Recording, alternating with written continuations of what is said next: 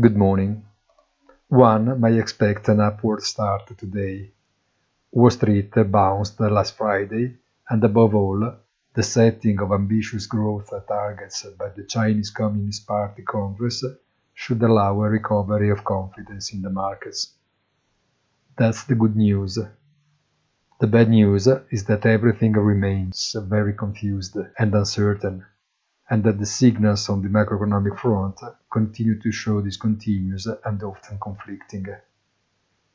After the sharp declines recorded on the commodity market during winter, spring requires caution because the mildness of the climate that has allowed the contraction in energy demand could collide with agricultural yields with all the implied consequences.